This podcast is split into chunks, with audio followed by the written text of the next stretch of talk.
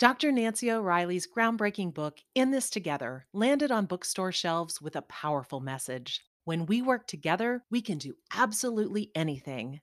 Guidance from 40 women leaders with specific strategies to help women advance their careers makes In This Together even more relevant today, especially with the pandemic's impact on women in the workforce.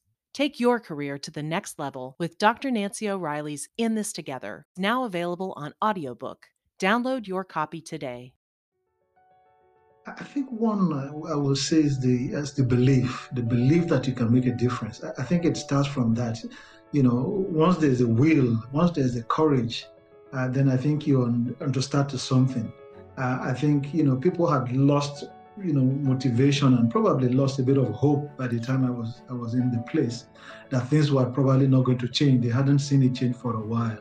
But I think coming in and, um, and, and coming in as a fresh pair of eyes but with a with a bit clarity in my head what I think could be achieved, uh, and I think the will uh, to make that difference was was what was key. You are listening to the Real Leaders Podcast, where leaders keep it real. I'm your host Kevin Edwards, and that story comes from former CEO and now chairman of Montserrato, Babs Omotowa, who encourages us to keep believing in ourselves and throughout today's discussion, Omotowa shares his journey from the storeroom to boardroom, why trust comes on a bike and leaves on a Ferrari, and how to make sound decisions with immense shareholder pressure. So, without further interruption, may I introduce to you episode 188 with the real Babs Omotowa. Enjoy. The Real Leaders Podcast. But with that being said, folks, let's get this show on the road here. Here we go now. In five, four, three, two, and one. And welcome everyone to this episode of the Real Leaders Podcast. I'm your host, Kevin Edwards. Joining us today is Babs Omotowa, uh, the chairman and on the advisory board of Montserrato. Bob, thanks for being with us today. Thank you very much, uh, Kevin. My pleasure. Babs, you got an inspiring story. Let's just go to the beginning. Tell us about some of your earliest moments of working in the storeroom. In the for, storeroom sure. for sure.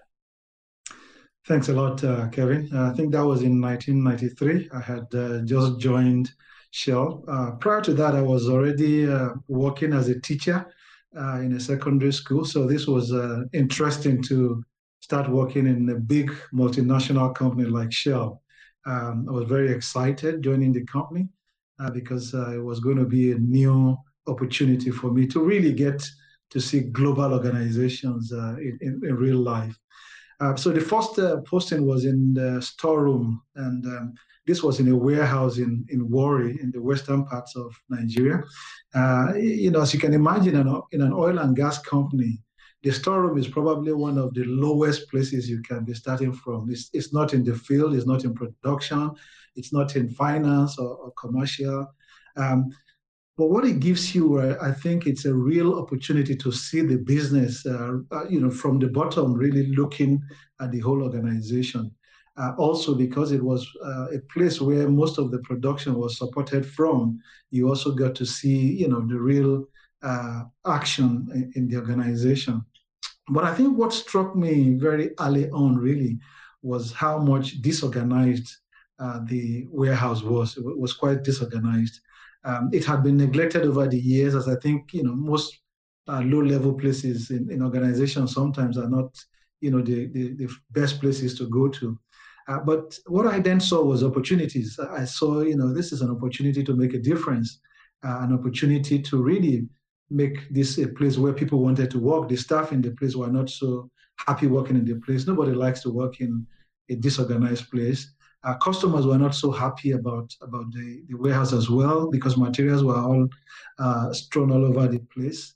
Um, and you know there were a lot of accidents uh, happening. You know people falling over, injuring mm. themselves. Mm-hmm. And so, but for me, what I saw were great opportunities, great opportunity to make a difference and I started to, you know, work with uh, my staff, work with uh, the customers, work with the management team to bring in, you know, new talents into into my organization uh, but to also set out a vision of, of what we wanted to achieve.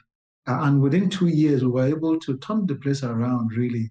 We really, you know, created an environment that was really very inspiring for staff. Things became well arranged. I, had this vision in my head at the beginning that we wanted to be the Walmart, uh, the Sainsbury, uh, because it's in this sort of supermarkets and, and they were really, really very, uh, you know, they were places you wanted to walk in. So, so that was what I used to discuss with my staff, and, and we created that kind of environment. And I was very pleased that within two years, the leadership of the organization started to bring in, you know, their friends or their visitors to come and look at what a difference we had made uh, within such a period. So, really great, uh, you know, to working at that bottom, but a great opportunity to make a difference and a great opportunity to bring some of the best practices that uh, I had read about to bring it to life in, in, in the warehouse. It's interesting, Bob. So, so you wanted to make this change. You just wanted to simply make things better. And I'm sure that a lot of other people in that storeroom wanted to do the same, except what do you think kind of made you a little bit different and why things were actually able to change by the actions that you made? I think one uh, I will say is the is the belief, the belief that you can make a difference. I think it starts from that you know, once there's a will, once there's a courage, uh, then I think you on, to start to something. Uh, I think you know people had lost you know motivation and probably lost a bit of hope by the time I was I was in the place that things were probably not going to change. They hadn't seen it change for a while, but I think coming in and um, and, and coming in as a fresh pair of eye, but with a with a bit clarity in my head what I think could be achieved, uh, and I think the will uh, to make that difference was was what was key. Uh, what I find in a lot of job that I've done, you know, from that warehouse, is that you need courage. Uh, you need courage to be able to make a difference. Mm. the big difference, of course, when you work in developing countries as against if you're working in the Western world, is that the hurdles to overcome are a lot higher in developing countries because you know you you will find it difficult to to you know see normal things that you see in the Western world, you, you find it more challenging to make because infrastructures are not as good. You don't have as many facilities as you will have in the Western world. The capabilities in societies are not as great. Uh, but you must be determined, you must have the courage uh, to be able to overcome those challenges. Uh, and I think once you put yourself into it, uh, what I find is that it surprises, you know, the human being surprises itself what it can achieve. Hmm. I think if you look at what we've achieved as a human race over the the period in which we have been here on earth, I think we've achieved some amazing things that I think it, it comes down to bottom line. Do you have the will? Do you have the vision? And do you have the courage to overcome some of the challenges that you will face, uh, irrespective of uh, where you are starting from? Interesting. So, Bob, some some people have that sense of belief in them, and sometimes it's learned along the way. Did you know you had I, yeah, I don't know. Yeah, I guess what it took in order to make that change. I mean, what, how did you acquire such a, a strong, confident belief in yourself? I think, uh, Kevin, I, I will say I developed some of my core values right from childhood. Um, and I think there were three key areas that I developed those uh, core values from. The first, uh, I think, came from, uh, you know, the farm. You know, my father grew up as a as a farmer. He trained himself through school and university working on the farm. So everywhere he he walked, he always had a farm. And so I found myself, you know, every Saturday and every holiday, uh, having to go to the farm to to work uh, with him and my and my siblings as well. Uh, what I learned from the farm were, I think, three key lessons. One was that uh, you needed to work very hard. Um, hard work was quite important on the farm because that's what makes a difference. You needed to persevere. You know, you you you had to believe in the plan and, and persevere. That you know all the efforts you're putting in, you will see the output. You will see the uh, product uh, in some time to come.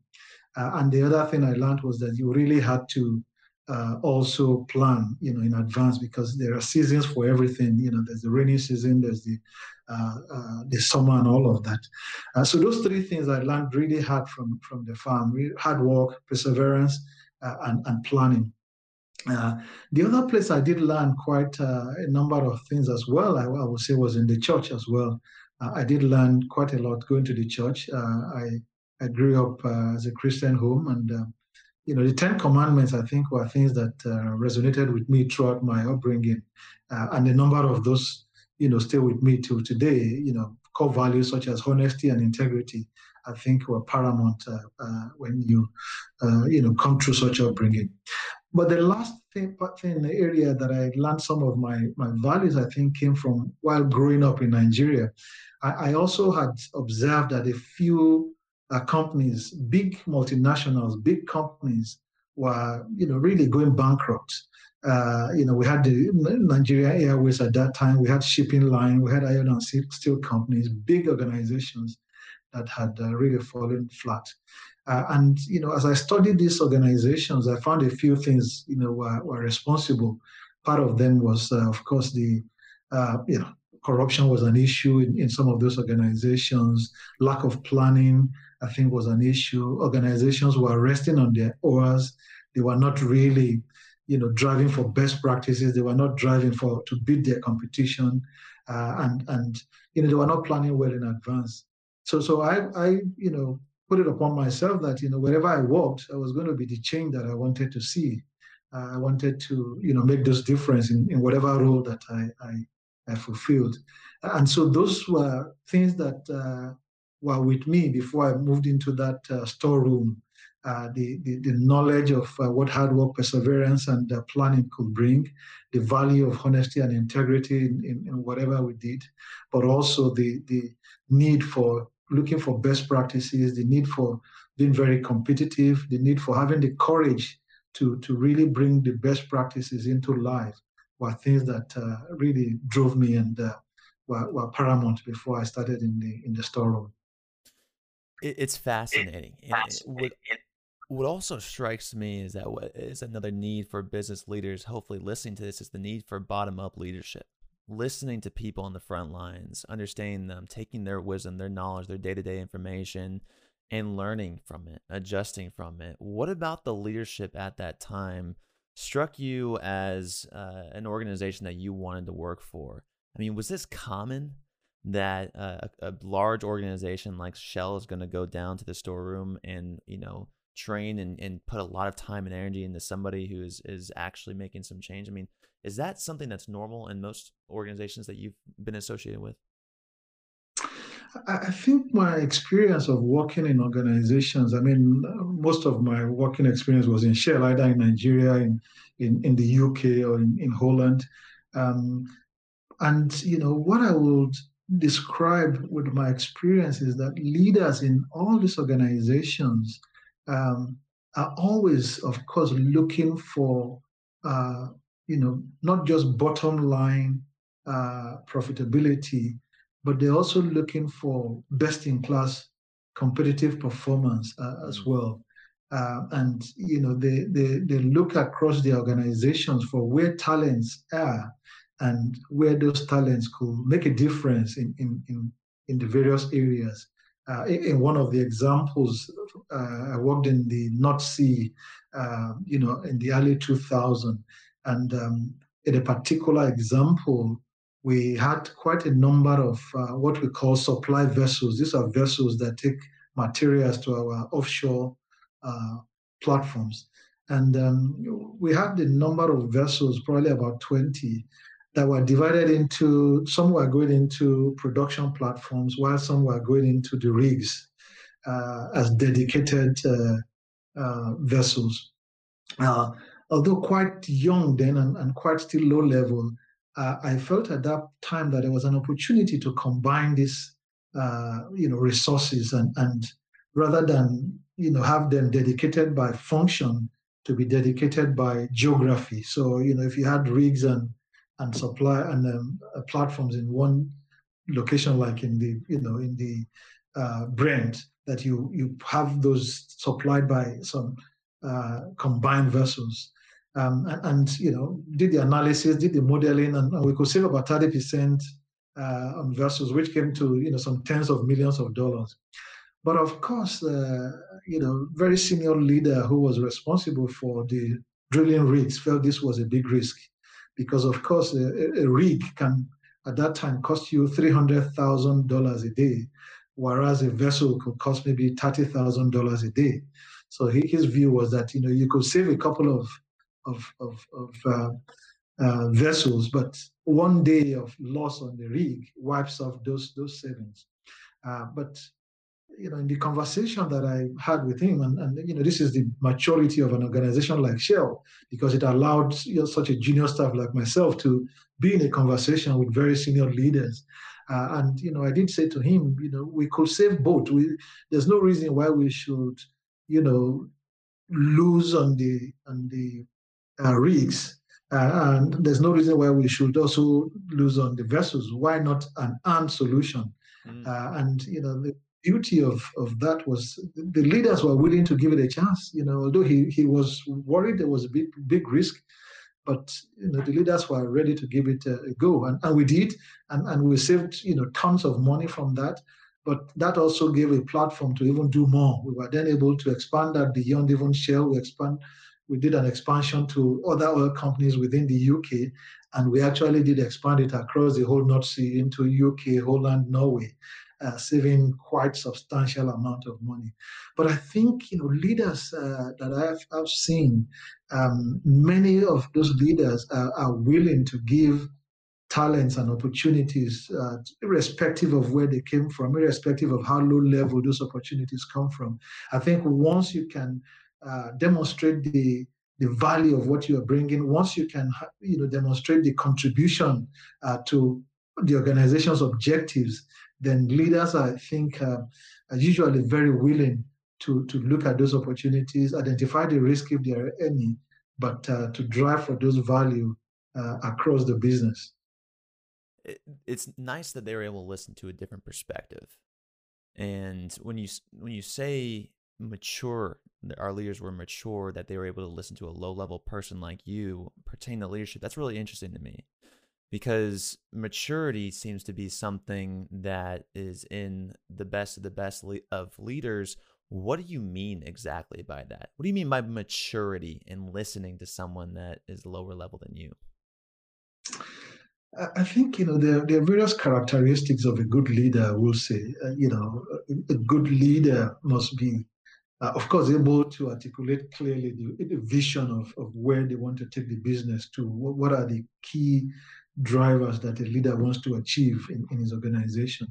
Uh, but a leader should not necessarily have all uh, that it takes to deliver those uh, that vision. A leader will really need to look for talents in the organization uh, and, and to be able to unleash the capability of, of, of those talents in, in, the organization.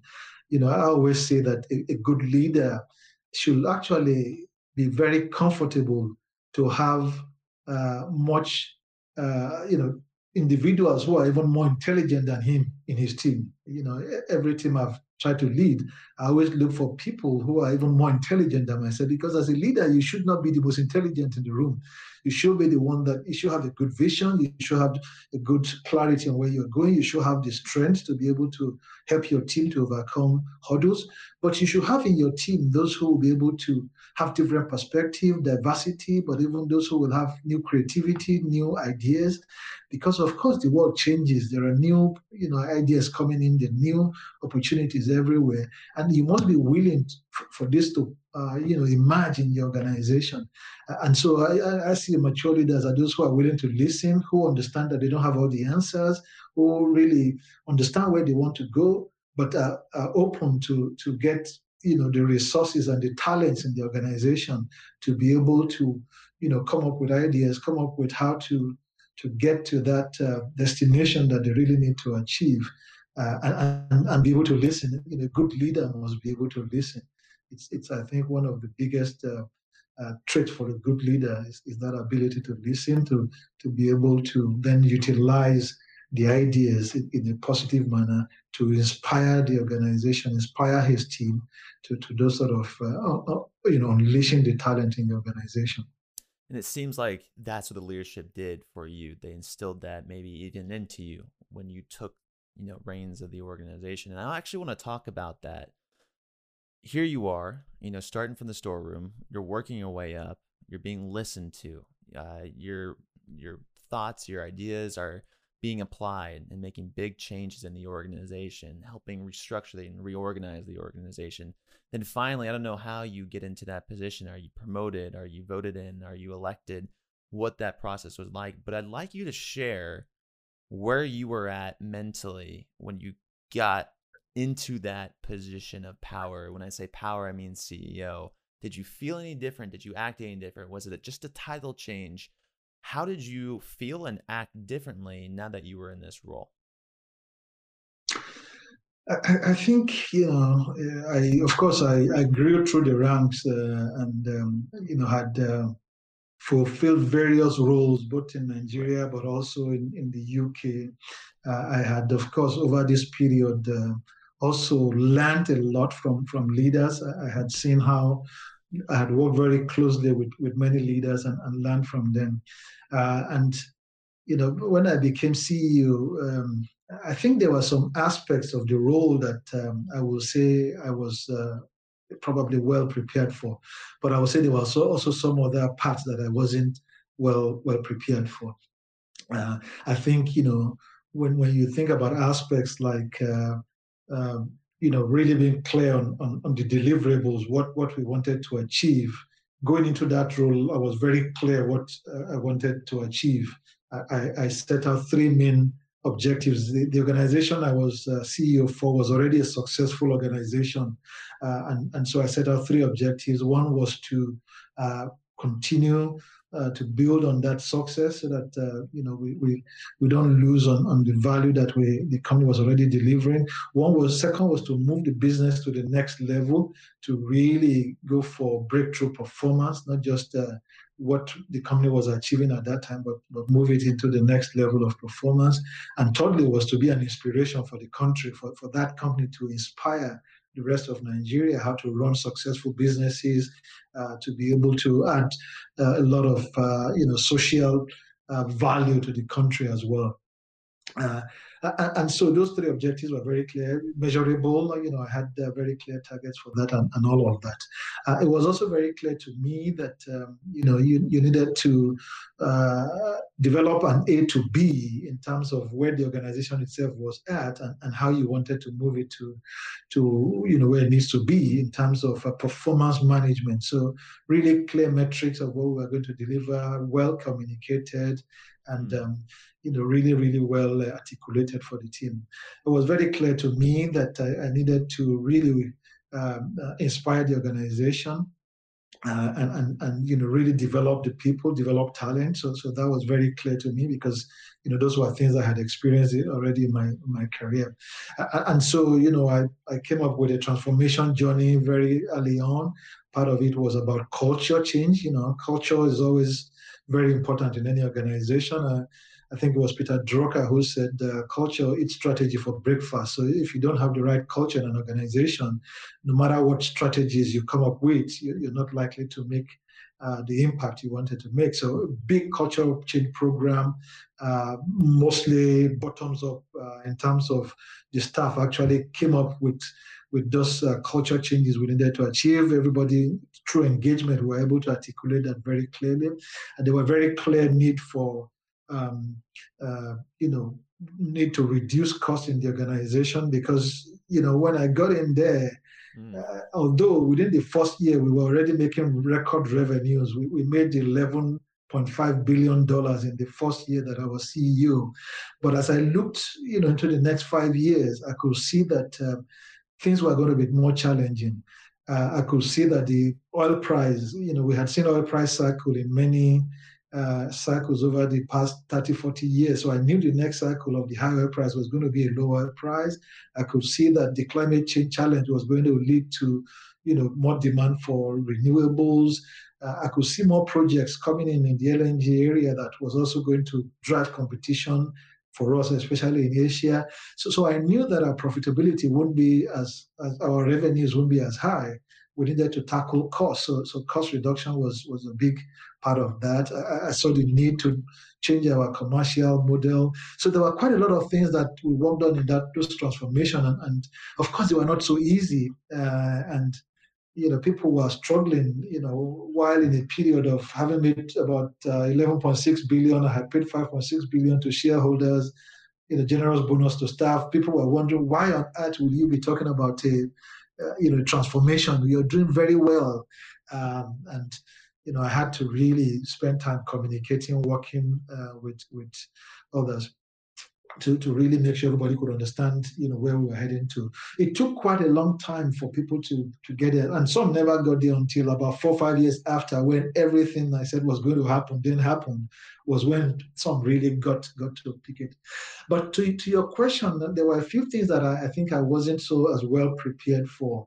Uh, I think one of it I will say was about um, um, the the what I will call the the social dynamics. Uh, I think you know the external space was was one area I wasn't as well prepared for. I think when you grow up in an organization, especially one that is uh, quite structured, uh, at lower levels you are not quickly exposed to external uh, stakeholder in the in the big action that that you have to manage when you become a CEO, and and so I was trusting into this big external space uh, as CEO that I would say I had not had the uh, grooming uh, at a much lower level uh, for, for what I needed to deal with. I needed to deal with government at the highest level. I was having to deal with president, ministers. You know, these were not things that I had prepared for at, at, at, lower levels in the organization.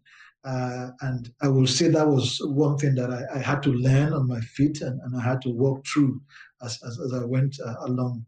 I, I, think the other thing I, I will say was, uh, you know, some of the shocks and the uh, things that I wasn't expecting.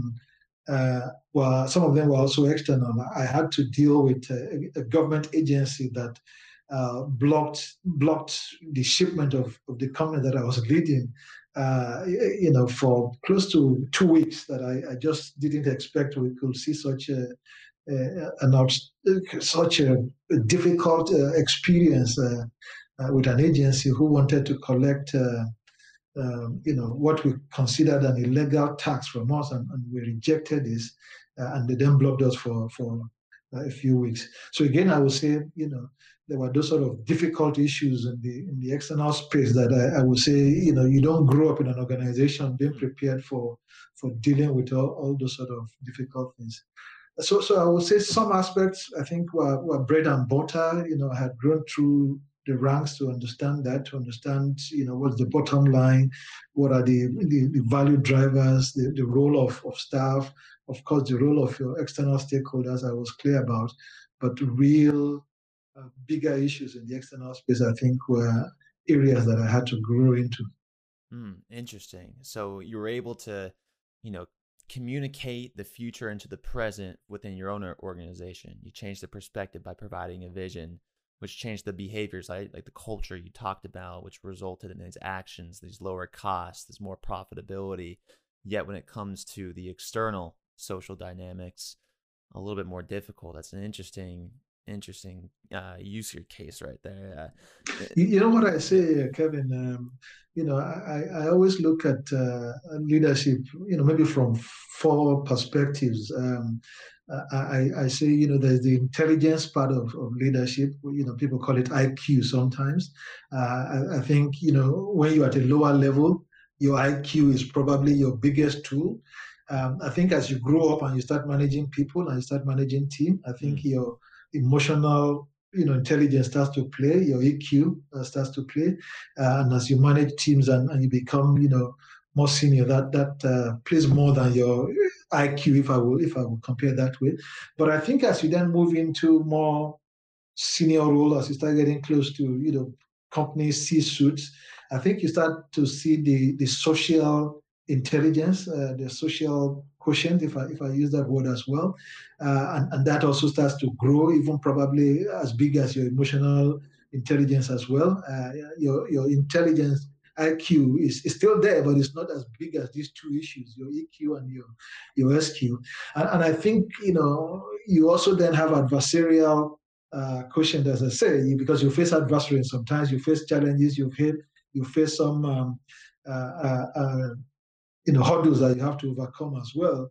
and so you also have that AQ that I think you, you know you need to deal with. So so I always draw a bubble in my head that you know it's like an onion. Your your IQ is at the is at the center of your of your leadership uh, toolkit. Mm. Uh, at some point, you grow, and then you have an EQ that surrounds it. Your IQ is still there, but your EQ is, is surrounding it. As you grow more senior into the C-suite, your SQ starts to also be part of it, and then of course you have your your AQ as well. And one thing I, I then say also differentiates in my mind. Um, Kevin, between you know, if you if you're a leader in a, in a developing in a developed country, or if you are leading in a, a developing or in a, in a frontier type country. I think in a developed country like in the West, you know, your your IQ and your EQ are probably you know the biggest part of, of what you really need because socially you know things are a lot more i will say you know stable and uh, you don't have as much adversary. I would not necessarily like you don't have but you don't have as much as you have in developing countries.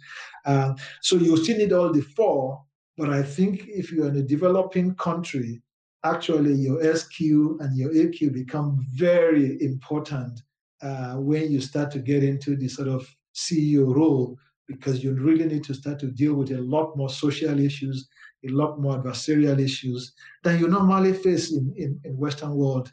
Uh, and, and how you manage that then becomes even more important.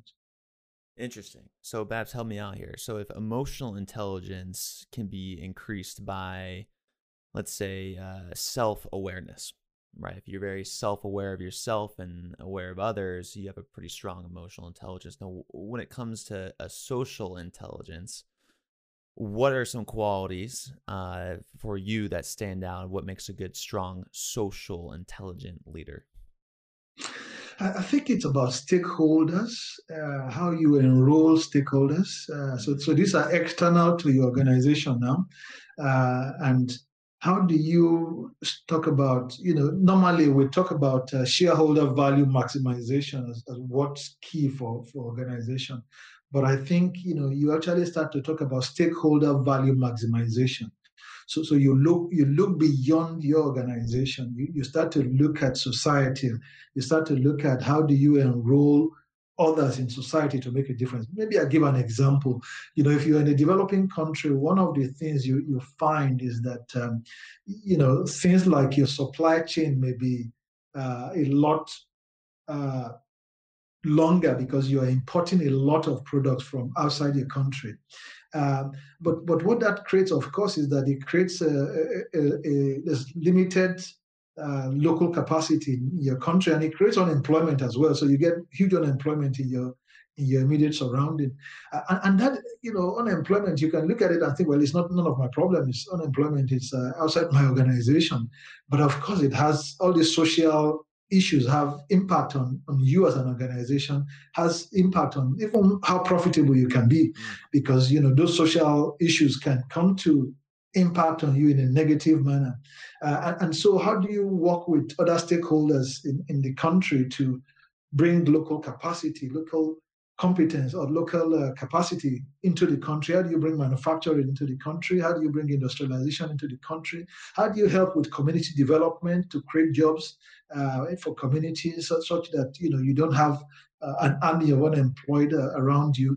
So, so the ability, I think, to engage with stakeholders and to be able to create value even outside the organization with a clarity that by doing that, you're actually able to then maximize your own profitability, I think is one of the key elements of, of, of how you build that social uh, uh, skills that, that, that I was describing. Babs, it is it is a pleasure to have you on this show, uh, and and for this reason, uh, we tend to focus mostly mostly on social impact focused organizations that describe exactly what you just described there the stakeholder approach. We're going to focus on our customers. We're going to add value or environmental or social value to the value chain. Um, how do we increase, let's say in Patagonia's example, an organic cotton supply chain so that the dyes don't ruin the waste streams and the environment and the society and the culture and the communities that they serve? It's the communities that we have to focus on to maximize, you know, stakeholder value. Now, here's the lens that I'm approaching this from, Bab, so you can understand where I'm coming from. The arch nemesis always tends to be the big oil companies. And I'm just throwing this out as the lens that I am coming from for so you can understand. When so when we think of publicly traded organizations, specifically, you know, uh, gas and oil companies, if you are to say I'm going to maximize stakeholder value, it makes sense to me. But also if a new technology comes that's going to reduce your costs, that's going to put tons of people out of jobs, that might not be the most ethically sound model that you have, but it's also going to increase your profitability. It's interesting to me, and I say it's a pleasure to have you on because now what you're saying is you're in this position and you've got to deal with external people talking about a conversation. How do you make a sound decision, Babs? That a right decision that may go against the profitability, let's say, as a hmm. leader of an organization? I think the, the, the key that I find is uh, the ability to articulate, you know, value, uh, and you know, it's it's been able to articulate it also on a on a long term basis. I think sometimes we we're very carried away with short term value, and I think that's why you increasingly find organizations now are tying CEOs' uh, uh, remuneration to you know long-term performance, not not just this year's performance, but how the company has done over a period of, of time. Uh, and I think as you start to look at that sort of longer time horizon, you start to see indeed why you know it's very important that decisions you take uh, are not just profitable for a year, but uh, decisions that will enable you to continue to grow profit over the years. Uh, it's very easy to destroy you know, value in a short time and, and, make profit in that year, but, but you will see the consequences in, in later years. Mm. and I think that goes into the sort of example you, you were given. How do you make a decision that looks uh, difficult on the organization now, uh, but is, is beneficial uh, for, for, for the stakeholders? Uh, and I think, you know, that will only, it may not show on your bottom line in that year, but it will show over a period of time. So, so let me give let me give an example. You know, I I, remember once as well. I, I was uh, uh, running a a function. I was vice president for a function in logistics infrastructure and um, HSE in Nigeria. And, and one of the areas I was looking at was on helicopters. Uh, and, and we had this helicopter contract that was, you know, already with a company for many years. They had really become like a monopoly. And, um, you know, there was an opportunity to, to change that uh, paradigm. I, I, worked together with my team. We were able to find two other companies. Uh, they were able to develop capacity, and and and after competition, you know, we got them to, um, we got one of them won the, the tender basically. But I then saw that there was opportunity to really develop this. You know, it was a local company, to develop this company because they were going to be hiring or, or leasing helicopters for seven years. And I thought, that's not right. You should be able to buy helicopters. But they couldn't afford it. They just didn't have the money to afford it at that time. So, so I was able to get the uh, organization, Shell, to loan them $85 million to buy these new helicopters. Now, if you look at our, our books in that year, you will you will see we've been impacted by this $85 million that had to leave the, the, the company. But over the seven-year period, this company you know, delivered to us helicopter services at less than 20, at more than 20% lower cost than, than we had previously. And by the time you factor in, you know, the value we got from this company over that period, it was way in excess of that $85 million that, that we had, uh, um, you know, loaned them. Okay. So, so if you take a one-year view, you, you might get a wrong impression of where value is as you take a longer term view, you will then see, you know, the decision that may look like it's not, it's not um, giving immediate value to the company in day one will give that value in the long term. So, so I would say, you know, having a longer term view is a way to uh, ensure that decisions indeed uh, that may be stakeholder driven do contribute to maximizing the shareholder value. Interesting. A longer term perspective helps cha- change the behaviors of you and the others you're dealing with. Interesting. And that's a really good example, too, that I like. Now, Babs, you've mentioned merging versus de- developing countries and how those decisions may be different, how the growth of an organization may be different, how the mentality may be different.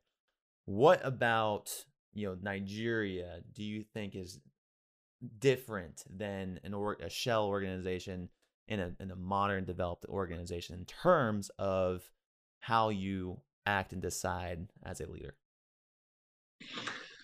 So, so I think the, um, it's a great question, Kevin, and I think the you know, if you look at Shell in Nigeria and Shell, you know, in UK or in, in, in Holland, I think the beauty of uh, multinationals, of course, is that they already have what I would call global standards. So, so you nearly have what's like a, a barest minimum uh, of, of how they operate, the standards to which they operate, um, the best practices that, that they can they can apply. And, and, I think Shell, like most multinationals, are able to deploy these best practices across the globe, uh, and and that guides you know even local uh, companies how they operate. So so I will say you know, from from a lot of practices in, in Shell in Nigeria or in the UK, they look alike. So, you know, human resource practices, how you hire people, how you manage performance, you know, how you you you you know carry out activities like contracts and procurement. So so you have quite a lot of, of those standards that I, I will say are very, very common. Uh, having said that, I, I always say that uh, you must always keep in mind the context because context, of course, makes a difference. Uh, and uh, when I look at, um, uh, say, those two countries as I use as an example, Nigeria and the UK, maybe there are three things I would say you should always think about uh, that would be different. I, I, think we kind of touched on one of them already. One of them being stakeholder versus um, shareholder value, stakeholder value, shareholder value. Let me give you an example if you are in Shell in the UK, if you talk about community development, it, it, doesn't make much meaning because, of course, the, the, the governments eh, of the UK or in Western world are already taking care of, of, of the communities. They, they build roads, they hmm. have electricity, they have water, you know, basic infrastructures are there, health facilities are there. So, so if you're a CEO in Shell UK, your community development will probably be to you know, equip some schools with computers and, and laptops and all those sort of, you know, tokenism, if I will use that word. They, are not not really developing communities because they're developed. But if you are a CEO of Shell in Nigeria, where you know it's developing, you know, your immediate communities don't have electricity, they don't have water, they don't have roads. Your community development focus needs to be different. It needs to be thinking around how do you work with the government, how do you work with stakeholders to make sure that these communities have these facilities, uh, and, and, and that I think makes a difference. Uh, and so I would say that's one area that you really need to think differently if, if you are in Shell in Nigeria or you're Shell in the UK.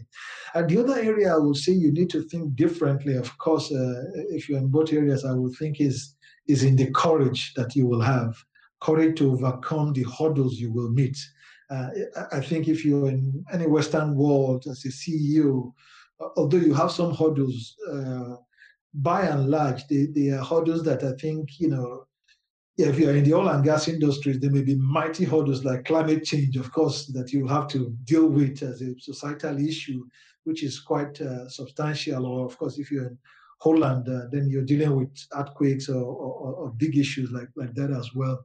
Uh, but I think, you know, in, in, developing countries like Nigeria, you even have a lot more hurdles than, than those. You, you might have, be having to deal with government regulators, you might be having to deal with lack of institutions in, in those countries that you have to, you know, law and order is quite different. Security is a different challenge. So, so you really have, uh, I will say, a different level of courage that you need to have to be able to lead and overcome quite a lot of, of, of these hurdles. Uh, and I think the last thing I would think is, is also different. I will, I will say it's on integrity as well. Uh, and, and integrity, I will say, you know, if you think about uh, these big organizations as well, they of course have standards of, of how they manage integrity issues in, in, in, in the in the you know cooperation. But but I think you drive that in the Western world on a compliance basis. People just comply. I mean, it's society is already that well um, um, structured that people naturally, you know, ethically uh, uh, able to comply to things, and, and people, you know, don't uh, you don't see in society the level of corruption you might find in, in developing countries. I think if you go into developing countries and you try to manage just compliance, you will be dealing with what I call the iceberg effect. People will comply, and in the top of the iceberg, you think you're really managing ethical issues, but beneath this, beneath the iceberg, will be a lot of things that I, think are going on. Uh, I, I, think you need to manage not just compliance, but you need to start to work on commitments. How, how do you get commitments? Because for people in those organizations, they, they what they see in society uh, is different from what the expectations of the you know global organizations are unlike in the western world where what they see in society it's exactly what they see in the company. So you know there's alignment between what they see outside and what they see inside. In developing countries it's, it's, it's not the case. What they see outside is different from what they see inside. So compliance culture just doesn't work on integrity and ethics. You really need commitment. How do you grow that? How do you ensure that? I think is one of the things that you really need to work on as a leader. So I would think at the very least, those three things I would say, you know, are quite different uh, between developing countries and developed countries. And as a leader in those organizations, you really need to be, you know, on top of those sort of issues to, to really make a difference. You know, there's a lot to unpack there, but I think the one thing that sticks out to me, Babs, is building trust. Building trust within your communities.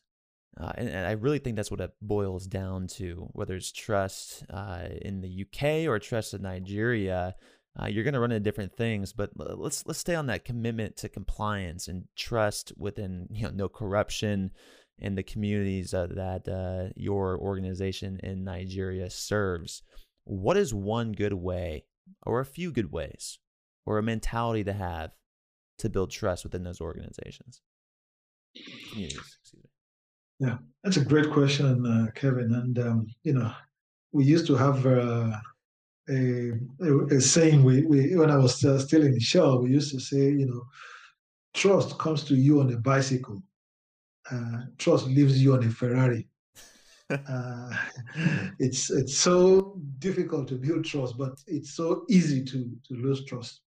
And, you know, trust is earned, really. You have to earn it. You, you cannot demand it. You, you cannot say to people, you, you trust me, trust me. No, nobody trusts, you know, I, I, think there's even a natural distrust of people in leadership. I, I, think once you're in leadership, people just don't trust you. I, I think, you know, you can nearly start from that basis because they think you know something, they think you're doing something, uh, and, and, and people, you know, really don't trust you. So you really need to earn it. And I think, you know, there are many things you need to do as a leader to earn it. I think one of it is that, you know, your words and your action must be consistent. You know, you have to be authentic. If your words and your actions don't match, people will figure it out very quickly. I think, you know the, the organization is able to read a leader very quickly. If if if you say one thing and you do another thing uh, if you say one thing in public and do something in private then the, you know people then don't just trust you. So you must be consistent. You must be authentic. Um, and i think you know you really need to follow through on, on, on your commitments. If you say something you have to follow through mm. uh, because I think people want to have that confidence that when you say something, you're going to do exactly that. I, I think people will trust you when they also see that you you're really on a on a journey, you're on a mission that is indeed going to make a difference and positively impact them. If, if people think you're on a selfish mission, you're on a mission for yourself, uh, just to you know further your own nest, then I think people don't. Uh, uh, really want to trust you. But I think if they see that you're on a, on a mission and, and, and your vision is one that will really bring value for for a larger pool, uh, then I think people will start to, to look at uh, trusting you. So I think there are several aspects and elements of, of trust, Kevin, and I think you know you have to build, work on it as a leader. Uh, you cannot every mistake you make sets you back. I think ten steps backward, uh, and you're you're always on the on the platform. I would say you're being watched twenty four seven. Every action of yours is being measured and judged and so you really just need to to to be authentic say what you want to do do exactly what you say really make sure your vision is one that really gets best value for for everyone that you're not selfishly trying to uh, you know promote yourself into into just self self uh, actualization alone. I think those are the kind of things I would say. That's interesting, and that's one of the things I've been thinking about a lot recently. Is what you had just said: words and action, and where they align, they must align. But what's scary for me as someone who is maybe more toward the bottom is this: is you know are they really those perfect individuals that they say they are? Are are they really flawless as leaders as, as human beings? I mean, when it comes to admitting mistakes, admitting wrongs, did you ever run into a challenge? And how do you perceive uh, vulnerability as a leader? Hmm. Great question, Kevin. I, I, think you know the, the first thing, uh, indeed, as a leader, you must make clear is that you're a human being as well. You know, sometimes um, I think there's an expectation. Leaders try to you know, show a persona that that sometimes could feel larger than life. But I think, you know, people connect to you more when they feel you're human. You, you make mistakes as well. You admit your mistakes, uh, and you know you learn. You you you you move forward and, and you correct those mistakes. Um, and and I think you know it's very very important that that people see you as as that that you are a human being and you make mistakes. I remember, you know, while I was going through this uh, transition that I mentioned to you earlier on in, in my first role as, as CEO, uh, one of the changes I wanted to run was an organization change. Uh, and you know we have redesigned the organization. It was supposed to be the the smallest part of the change because the organization change to me was really to enhance our culture change. It, wasn't really a big uh, uh, you know cost saving or anything. You know that wasn't what it was. But it became very controversial. And by the time I went to the board, the board actually didn't approve that uh, organization change. It was a bit of a setback for, for me and, and setback for the whole organization. Uh, and, you know, it, it, was indeed very, very difficult for, for my team that was working uh, with that. Uh, I had to come back to the organization from the board to say, look, uh, one, the board has not approved this uh, change. two, business as usual will not continue, so we will have to still do something different. Three, I'm going to work with my team, my management team, to decide how we will go about review this and see what we do differently, uh, and and and you know then come back to the team. So of course I went back with my leadership team. We reviewed it. We thought maybe we had approached the change as one massive change. Maybe we should have taken it as phased changes. Maybe it was just too big. Um, and I also found that, that, there were some other factors that I hadn't considered. So, you know, went back and um, and discussed this with the board, and they agreed, and, and we, we then made those changes in phases, which, which worked well.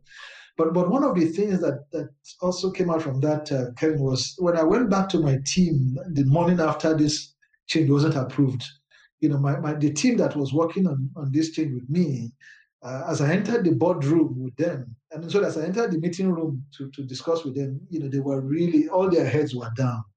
They felt really, really sad. It was, it was really a bad time for them. They felt all this work, all this effort gone to nothing.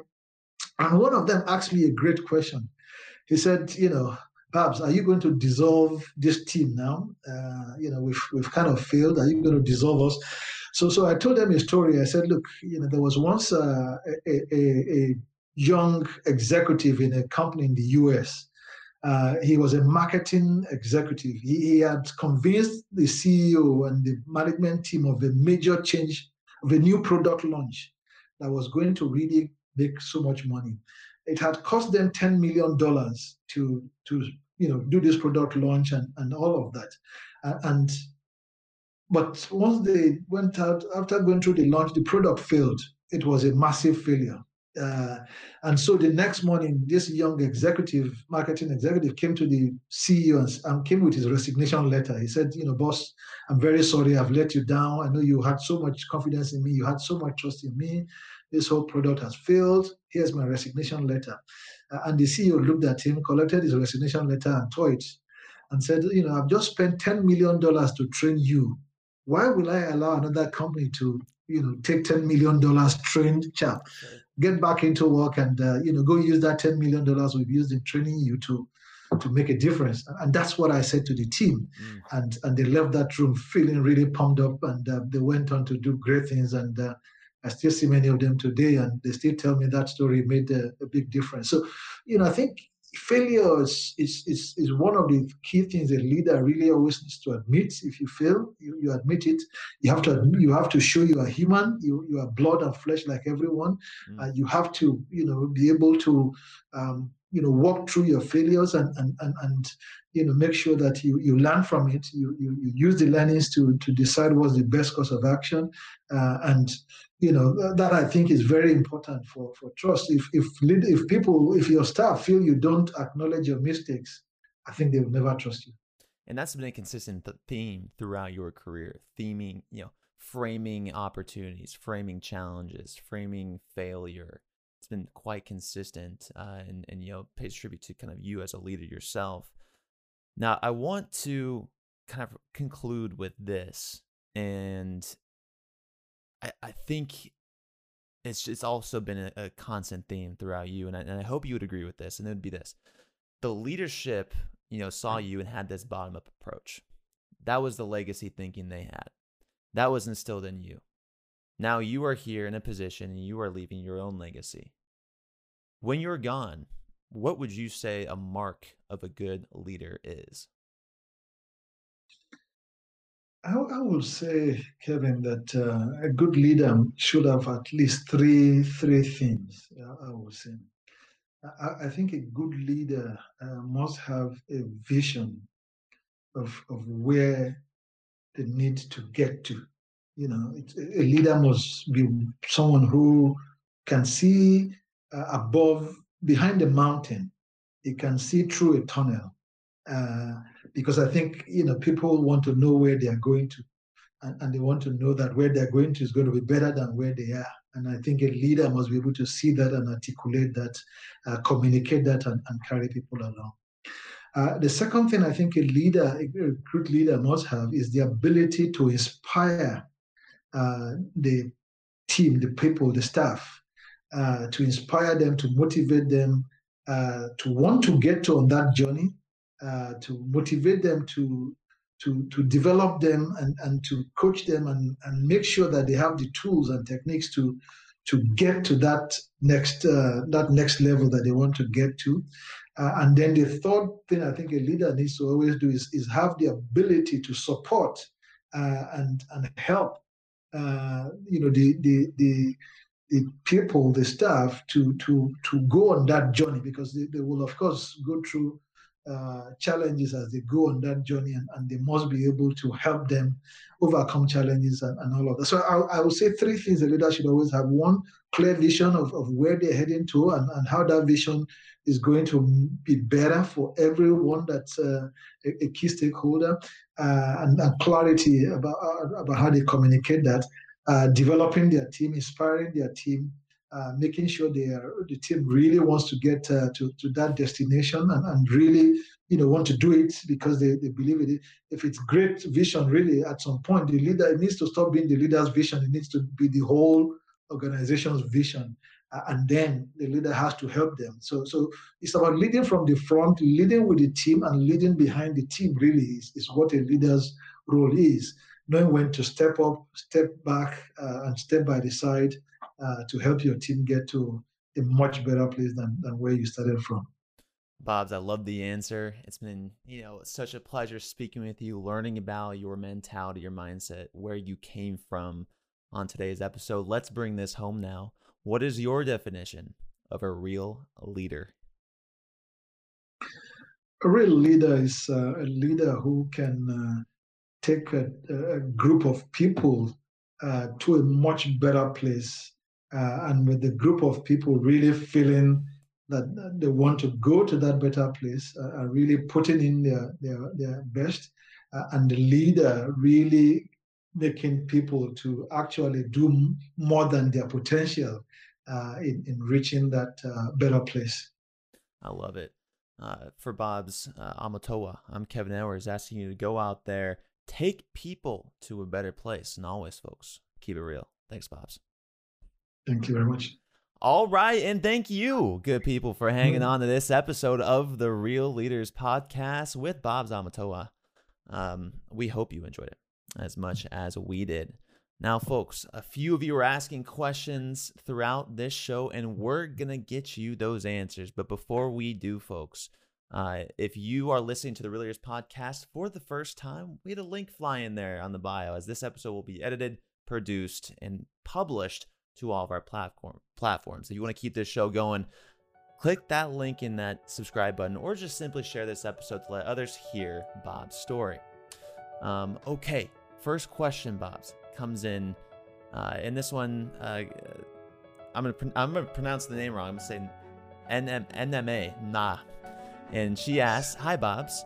How easy or tough was it for you during those first two years of working to make changes in the storeroom which you found disorganized? What challenges, if any, did you face from colleagues, subordinates, and or bosses knowing that changing the status quo is not always smooth? We'll start with that and then she has another one.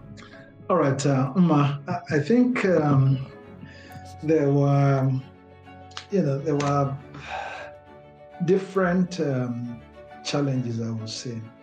I think with my bosses, it was uh, quite um, a, a, kind of straightforward conversation. I, I, presented to them the situation to say, look, this is a very disorganized place. Materials were, were being. And folks, if you want to hear the rest of Babs' answers, well, you have to be a part of our free community where you can unlock access to live interviews and ask the guests your direct questions after the show. See, Babs went on for another, I think we did went on another 25 minutes of answering guest questions as they had a lot of them and he had a lot to unpack in his answers. So if you want to get that firsthand experience from proven real leaders and CEOs, make sure to go and join our live community at realleaders.com slash podcast and click on any upcoming interview to attend the event live. Also, folks, if you're listening to this podcast on Apple Podcasts, well, help a leader out and leave us a review. Let us know what you like, how we can improve, and who you want to see on this show. Also, if you are thinking of who you want to see on this show and there's someone that's driving change in your community, please email me directly at b at real-leaders.com. That's be at real-leaders.com. That's it for me. Thanks for being a real leader and stay tuned for the next episode.